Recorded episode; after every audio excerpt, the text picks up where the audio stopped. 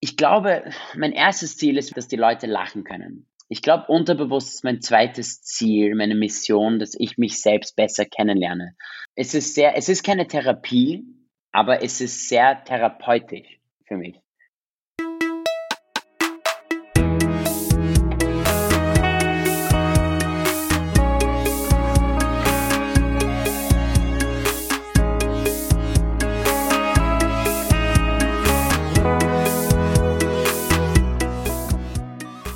Herzlich willkommen bei Setup Punchline. Mein Name ist Bernhard Jägerst und das ist ein Podcast über Stand-up Comedy. Wir hören Live-Aufnahmen von Comedians und dann erklären uns die Comedians, wie sie das gemacht haben.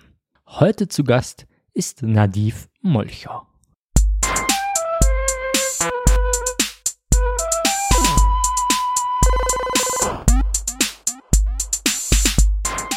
Nadiv ist Schauspieler und Comedian aus Wien und von ihm gibt es einiges zum Anhören. Im vergangenen Dezember hat er nämlich sein Special Der, die, das auf YouTube veröffentlicht. Und das Ganze wurde aufgenommen zu Hause bei seinen Eltern im Wohnzimmer.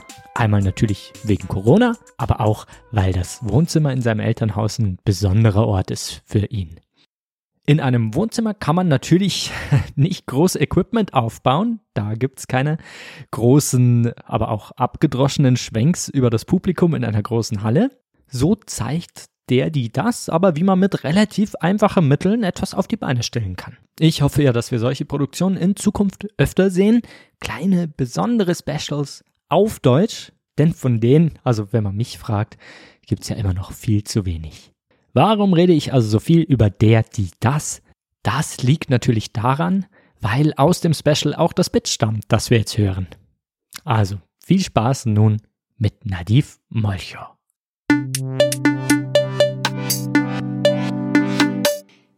Ich muss ehrlich sagen, als Jude habe ich mich oft in Österreich sehr unwohl gefühlt. Und ich weiß, ich bin privilegiert, ich verstehe das auch, aber trotzdem ich werde es nie vergessen, und es ist ein bisschen eine emotionale Geschichte für mich, ähm, als ich meinen ersten, ähm, un, ist emotional, ähm, meinen ersten unbe, meinen ersten unbeschnittenen, meinen ersten unbeschnittenen Penis gesehen.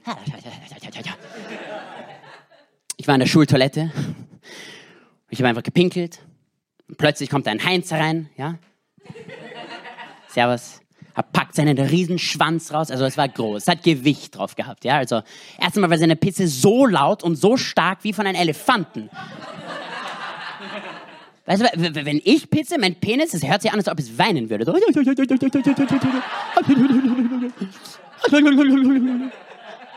Verdammte Scheiße, oder?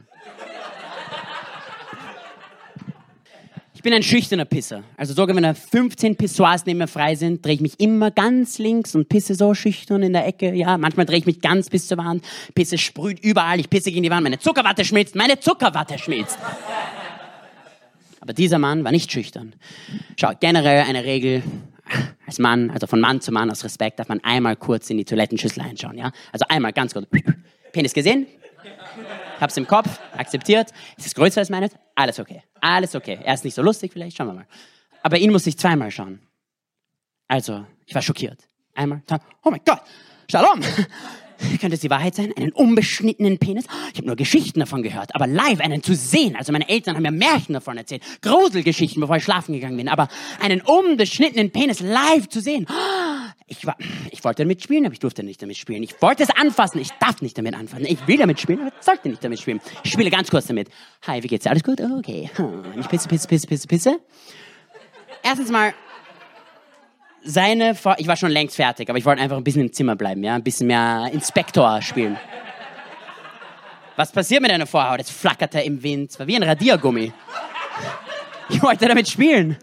Kann ich vielleicht einen Tierluftballon daraus machen, eine Giraffe? Und, wow, eine Giraffe. Clown und der Zirkusclown. Schauen Sie mich an. Ja? Oder was passiert, wenn ich vielleicht zu schnell hingreife? Vielleicht wickelt es sich um meinen Körper wie eine Anaconda und er wirkt mich. Ein schöner Tod.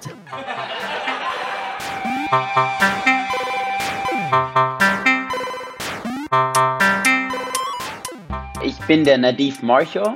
Ich bin Schauspieler und Comedian aus Wien. Äh, mit israelischen Wurzeln und lebe zurzeit zwischen Wien und Los Angeles.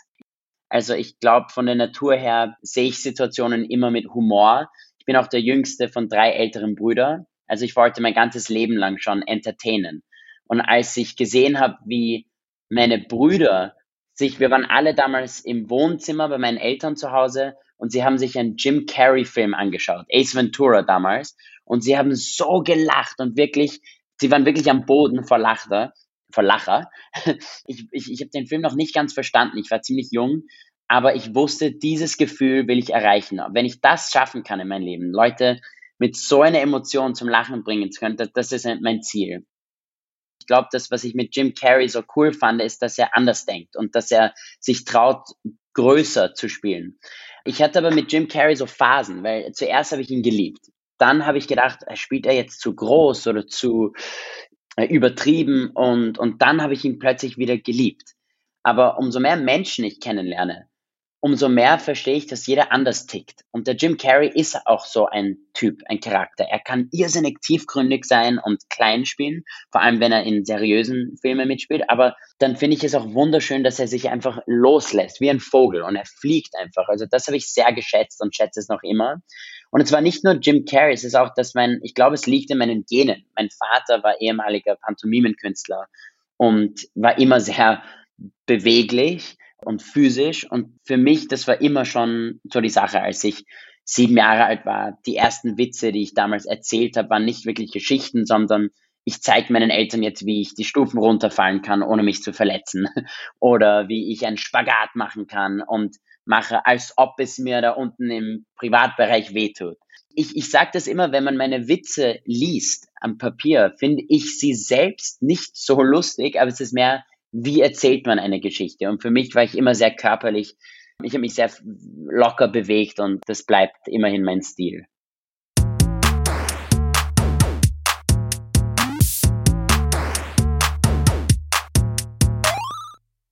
Ich habe ja in New York Theater studiert und habe sehr oft auch Comedy-Stücke gehabt. Also ich, meine Lehrer wollten oft, dass ich Komödien in Komödien spiele. Ich habe so eine irgendwie ein Funny Bone gehabt.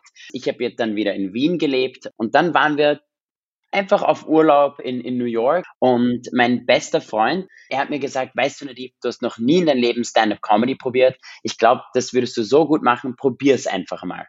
Und ich habe immer irgendwie eine Hemmung gehabt. Ich wollte nicht, weil ich wusste auch, dass ich grundsätzlich Schauspieler sein will und ich wollte jetzt nicht irgendwie in eine Stand-up-Comedy-Welt eingeloggt werden. Ich habe ich hab davor ein bisschen Angst gehabt. Und er hat gesagt, weißt du, mach dir keine Sorgen. Du bringst immer deine Freunde zum Lachen, deine Familie. Wir lieben deine Geschichten. Und dann kann ich mich noch genau erinnern, ich war bei irgendeinem Open Mic Night in New York und der Host sozusagen hat gesagt, okay, also ihr schuldet uns 10 Dollar, ihr kriegt fünf Minuten, da sind ungefähr sieben Leute im Publikum, Sechs davon sind Comedians. Und ich gedacht, warum müssen wir zahlen? Werde ich nicht dafür bezahlt für meine Zeit? Sie haben gesagt, nein, so funktioniert das noch nicht am Anfang. Und dann habe ich es einmal einfach probiert. Ich habe die Geschichte erzählt, wie ich zum ersten Mal Sex hatte, was sehr, wie die meisten Geschichten, äh, sehr peinlich war. Sehr, ich war sehr nervös und es war nicht eine große Erfolgsgeschichte. Und die Leute haben wirklich gelacht. Sogar die Comedians selbst, die normalerweise wirklich nur in ihre Notizen sind und da sitzen, haben wirklich ähm, haben, haben gelacht. Und das war so ein ansteckendes Gefühl, dass ich gesagt habe, weißt du, das will ich unbedingt nochmal machen. Und dann ging's los. Und dann war ich verliebt in Stand-up Comedy. Und immer noch.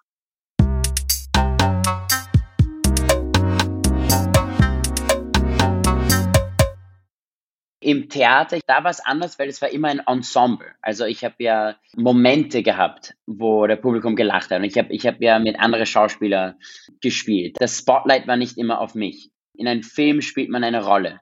Und da lachen die Menschen, aber halt, also im Publikum, aber über die Situation und die Rolle, aber ich spiele mich jetzt nicht unbedingt selbst. Auf der Bühne war es sehr anders als Comedian, weil plötzlich stand ich da komplett nackt, also symbolisch nackt, äh, und habe sehr persönliche, wahre Geschichten über mein Leben und meine Erfahrungen erzählt. Und dass die Leute da gelacht haben, aber ich habe das Gefühl, sie haben mit mir gelacht. Das war ein wunderschönes Gefühl und, und im Endeffekt mache ich es teilweise für mich selbst, aber eigentlich für mein Publikum, damit sie eine gute Zeit haben, damit sie irgendwie ein paar Minuten oder eine Stunde halt von der Realität und von der echten Welt so einen Switch aufmachen können. Also das war ein sehr, ein wunderschönes Gefühl und, und das suche ich jedes Mal. Es, es ist immer schwierig für mich, streng zu bleiben mit meinem Material. Vor allem auf Englisch, weil ich mache Stand-up-Comedy beides auf Englisch und auf Deutsch. Auf Englisch kann ich leichter improvisieren. Ich bin auch mit Englisch aufgewachsen. Ich träume und denke auf Englisch. Also die meisten von meinen Comedy-Shows sind auch auf Englisch. Aber ich wollte mir selbst so ein Challenge geben, eine Herausforderung, zu sagen, ich will jetzt wirklich, ich bin auch in Wien aufgewachsen, ich habe so viele Geschichten, die in Österreich passiert sind. Und ich habe gesagt, ich, ich, ich schulde mir das selbst, einmal eine ganze Show auf Deutsch zu machen. Nur die einzige Sache ist, ich kann nicht so einfach auf Deutsch improvisieren. Ich, weil, weil die Gedanken kommen zuerst auf Englisch, dann muss ich sie übersetzen und dann ist es bei Stand-up Comedy manchmal zu spät, auch wenn es eine Sekunde zu spät ist, der Moment ist schon vorbei. Aber ich habe, ähm, ich war ziemlich stolz, ähm, wenn ich das sagen darf, dass ich das auch geschafft habe, bei Daddy Das, bei meiner neuen Show, auch zu improvisieren, auf Deutsch zu improvisieren. Und es passieren immer wieder Situationen, vor allem im Publikum oder bei mir selbst, innerlich oder äußerlich, wenn ich irgendwie was mit dem Körper mache. Und darauf, finde ich, muss ich reagieren.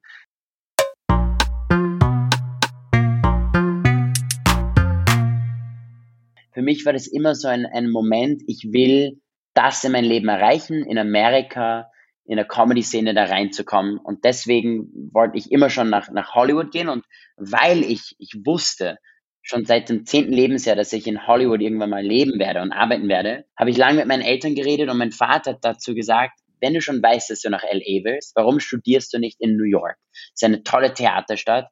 Vor allem, wenn du Schauspieler sein willst, in Filmen und Serien, sollst du diese Basis lernen vom Theater.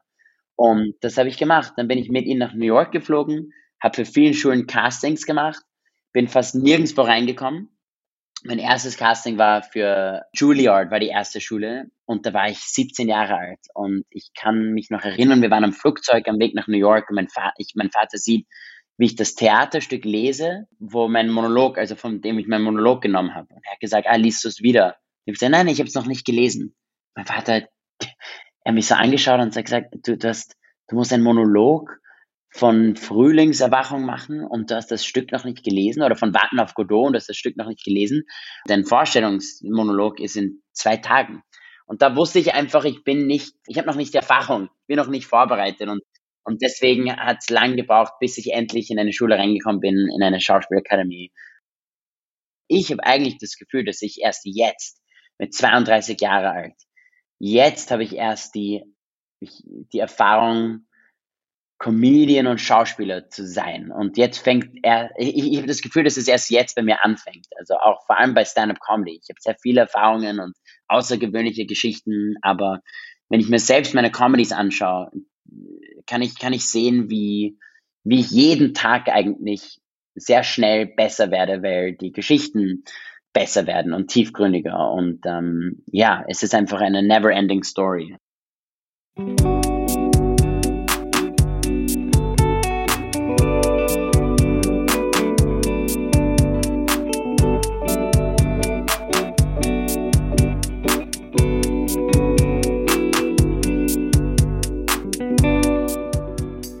Ich habe immer dieselbe Routine. Ich schreibe mir die Witze runter, dann übe ich sie alleine Natürlich äh, rede ich von, von Erfahrungen und dann mache ich das immer vor meinem Bruder Nuriel, ist mein ältester Bruder. Ich habe ja drei Brüder, er ist der älteste.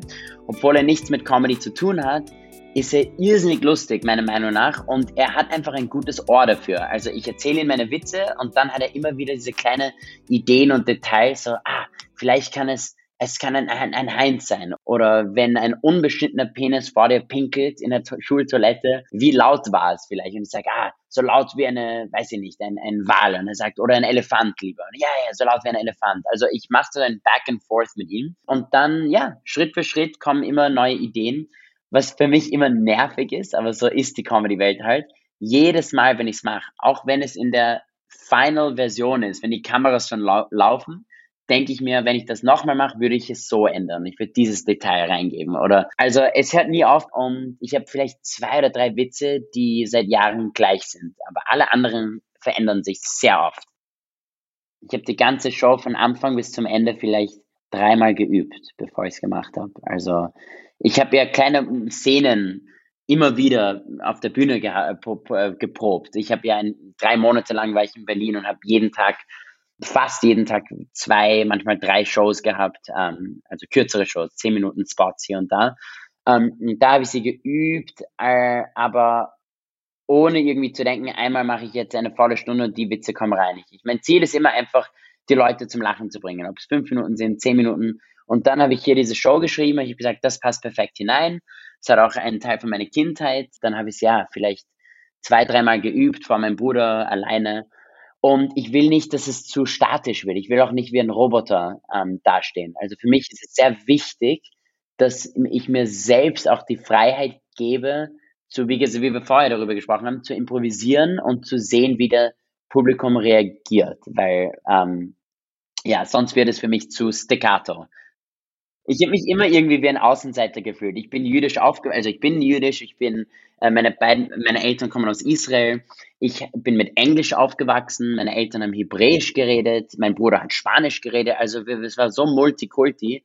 Aber ich bin in Wien in Österreich aufgewachsen und da habe ich immer irgendwie eine Identitätskrise gehabt. Ich kann mich noch erinnern, als ich meine ersten österreichischen Freunde hatte, so mit einem Heinz, äh, einer meiner besten Freunde, meine engsten Freunde heißt Franz Maria. Als ich zum ersten Mal diesen Namen gehört habe, Heinz und Franz und Fritz und, und Karl und weiß ich nicht, Maria, das war so für mich so eine andere Welt. Für mich, wenn ich an einen unbeschnittenen Penis denke, denke ich für irgendeinen Grund automatisch an einen Heinz. Und ein Heinz sagt man auch hier so ist ein Heinz, ein Heinz, irgendwie so ein, ein, ein, ein Typ, ein Typ, ja, ja, ja. Und es hat so ein Macho-Name, so ein Heinz. Ich weiß nicht, ich habe so ein Image in meinem Kopf. Blonde Haare oder, oder hellbraune Haare, stark.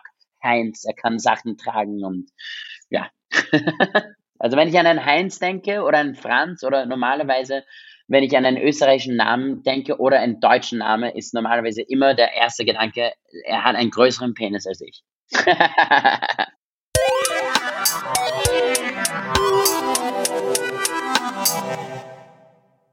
so ein typischer jüdischer Witz, so, ich muss es jetzt eigentlich auf Englisch sagen, vielleicht können wir es nachher übersetzen. So, why do, und es ist ein bisschen primitiv, aber why do Jewish girls like Jewish penises? Because it's 20% off. Das ist so der, it's discounted, you know? Ja, also da, ich, ich, bin, ich bin stolz, dass ich 20% weniger habe mit meiner, mit meiner beschnittenen Penis. Obwohl ich weiß nicht, ob das ganz stimmt, aber das Gefühl ist da. Ich liebe, wie lange wir über unbeschnittene Penisse reden. Ähm, es war sehr unbewohnt, es war ungewohnt, so einen ähm, Schleumi äh, zu sehen. Schlommer, Schleumi, Schlong, wie auch immer man das nennen will. Äh, Pimmel, ähm, Knabbernossi. Auf jeden Fall ist es, glaube ich, für einen Jewish Boy ungewohnt. Also die erste Reaktion ist, wow, Shalom. Äh, Shalom ist auch Hallo, auf Wiedersehen, Willkommen und Peace. Das Wort hat viele Bedeutungen. Ich glaube, es ist auch lustig, weil ich mit meinem Bruder, denn wenn wir zum Beispiel eine, eine, eine schöne Frau, eine attraktive Frau sehen, sagen wir oft so Shalom. Oder wenn wir ein, ein, ein Deal gemacht haben, ein Business Deal, wo so Yes, uh, Success, sagen wir so Shalom. Oder eine neue Erfahrung, so Shalom Hollywood. Ich glaube, weil es eine neue Erfahrung für mich war, ist es äh, automatisch einfach, und vor allem als ich es auf der Bühne gesagt habe, ich sehe die Images wirklich klar und deutlich, als während ich die Geschichten erzähle, auch wenn ich sie zehntausendmal äh, erzähle. Und ich habe diesen Pimmel vor meinen Augen gesehen, wieder auf der Bühne, und ich habe einfach mit Shalom reagiert. Äh, vielleicht muss ich mir ein paar Gedanken machen, was die was tiefere Bedeutung da ist. Oder auch nicht, und wir lassen es einfach.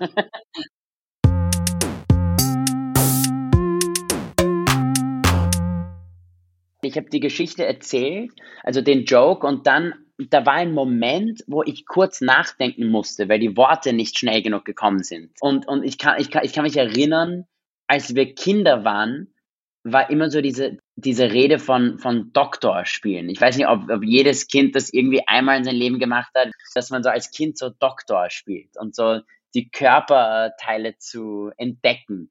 Dann habe ich meinen Bruder angeschaut, meine Brüder, und dann habe ich einfach an, an dieses Doktor-Inspektor ähm, Spiel gedacht und das ist einfach so, schnell zu mir gekommen. Ich weiß nicht, so Doktor, Penis, Inspektor und ich habe das Wort nicht finden können und dann Inspektor, weil wenn man, wenn, wenn ich jetzt einen unbeschnittenen Penis zum ersten Mal sehe, denke ich mir, mein erster Gedanke, ich muss näher hin. Ich muss es näher anschauen. Und da muss man Inspektor spielen, da muss man ein Spion sein, ohne jemand ein unangenehmes Gefühl zu geben. Das heißt, ich schaue da hin als ob ich irgendwie eine Lupe habe, obwohl ironischerweise brauche ich wahrscheinlich selbst die Lupe, weil er so einen riesen Heinzi hatte da unten, aber da ist das Wort Inspektor. Ich habe noch nie eine Show gemacht in einer Location, das mir irrsinnig viel bedeutet. Also die erste Show war meinen, in meiner alten Schule. Das, das war ziemlich cool. Aber ich habe mir gedacht, weißt du, meine erste Theaterstücke habe ich mit sieben Jahre alt inszeniert, zu Hause. Meine erste Erfahrungen, als ich Michael Jackson nachgetanzt habe oder wie gesagt, wie meine Brüder Jim Carrey Filme angeschaut haben. Es war alles dort im Wohnzimmer. Mein erster Kuss war im Wohnzimmer, mein erster Witz war im Wohnzimmer. Meine Beschneidung selbst war in diesem Wohnzimmer. Okay, frag mich nicht warum, aber es war so. Also da habe ich mir gedacht, there is no better no location. Bauen wir halt eine Bühne und machen wir es bei mir zu Hause, wo ich so viele Erfahrungen gesammelt habe und so viele coole Momente und peinliche Geschichten und persönliche Geschichten und Anekdoten, die dort passiert sind, ähm, wo ich auch so viele Videos habe, als wir Kinder waren. Die habe ich auch in der Show selbst reingeschnitten danach. Und deswegen wollte ich es einfach dort machen, bei meinen Eltern zu Hause, wo ich aufgewachsen bin. Wir wollten einfach das gemeinsam unter Freunden und Familien auf die Beine stellen, sagt man so und das für, für alle gratis einfach auf YouTube stellen. Und ähm, deswegen hoffe ich, dass die Leute das auch anschauen. Es kostet nichts, es ist auf YouTube unter Daddy Das Nadiv Marcho. Ich habe schon wirklich tolle, schöne, lustige Kommentare, ähm, Nachrichten darüber bekommen. Also ich hoffe, es geht nur weiterhin so. Wir sind auch aufgewachsen, ein sehr künstlerisches Haus mit vielen Performances, Klavierspielen. Wir hatten Klezmer-Bands und wir hatten Musiker und Theaterstücke im Haus. Ähm, also das, das war immer so unser, unsere Kindheit, war sehr bunt und, und mit vielen ähm, Vorstellungen. Dann habe ich gesagt, warum nicht? Es ist eine Hommage zu meiner Kindheit. Es war auch persönlicher, genau, also, also in, in, in more intimate, weil es wirklich, es waren vielleicht 15, 20 Leute dort, Freunde, Familie, das war ein sehr, es war auch eine emotionale Show für mich, auf jeden Fall.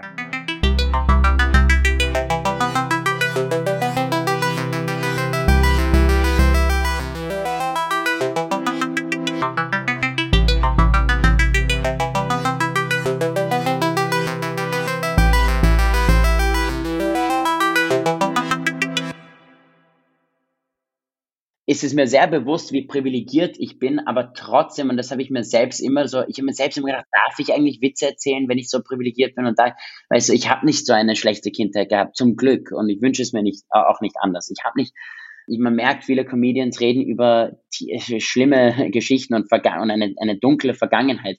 Und ich habe mir selbst immer diese Mühe gegeben, so, oh Gott, Nativ, erlaub, gib dir das Erlaubnis selbst, dass du auch über positive Geschichten was sagen kannst und über eine schöne Kindheit.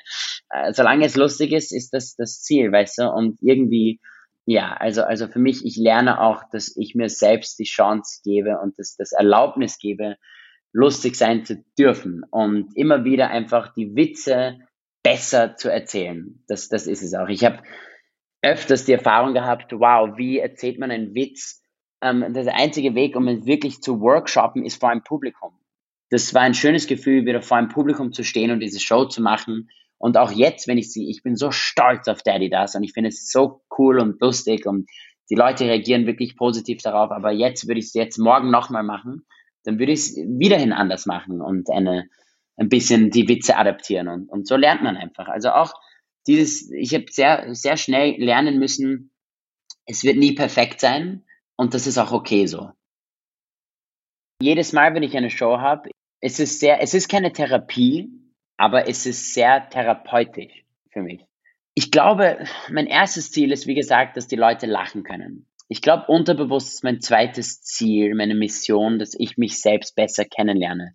Wenn ich Geschichten über meine Ex-Freundin erzähle, sind es manche Momente, wo ich über die Situation selbst lache, aber, aber sehr oft über mich selbst und da lernt man jedes Mal was Neues, was ich, vielleicht war ich damals ein bisschen zu needy, wo man unbedingt was haben muss.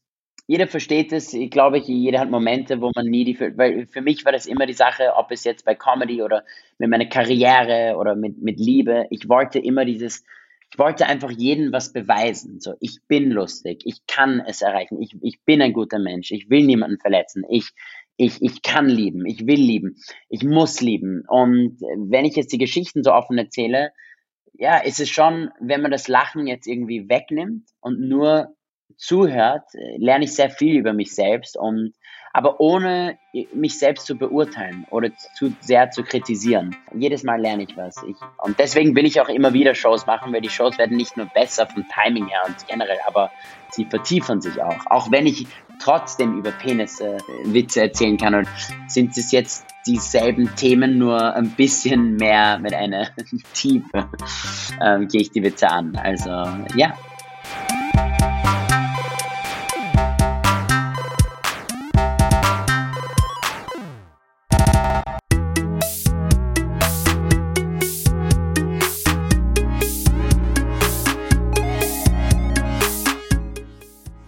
War Nadif Molcho aus Wien mit einem Bit über den ersten unbeschnittenen Penis seines Lebens. Ich freue mich sehr, dass er heute bei mir war. Die Aufnahme, die wir gehört haben, stammt aus Nadifs Special, der, die, das, seiner etwa 70 Minuten langen Show auf YouTube. Den Link dazu findet ihr in der Beschreibung der Folge und ich würde sagen, schaut es euch an. Der Stil von Nadif, also ja, dass er so unter, richtig unter Strom steht und alles noch die kleinste Sekunde vollpackt mit kleinen Bewegungen, Bemerkungen, mit Geräuschen, mit Grimassen und so weiter und so fort. Das ist etwas, was sich hier im Podcast, also ganz ohne visuelle Ebene, kaum einfangen lässt. Drum schaut mal rein. Setup Punchline ist ein Magazin über Stand-up und Comedy Ihr könnt das Magazin finanziell unterstützen. Wie das geht, steht ebenfalls in der Beschreibung der Folge. Herzlichen Dank schon mal dafür und danke auch an alle, die das ohnehin schon tun. Das war es für diese Woche. Bis zum nächsten Mal. Mein Name ist Bernhard Hiergeist und das war Setup Punchline, ein Podcast über Stand-up Comedy.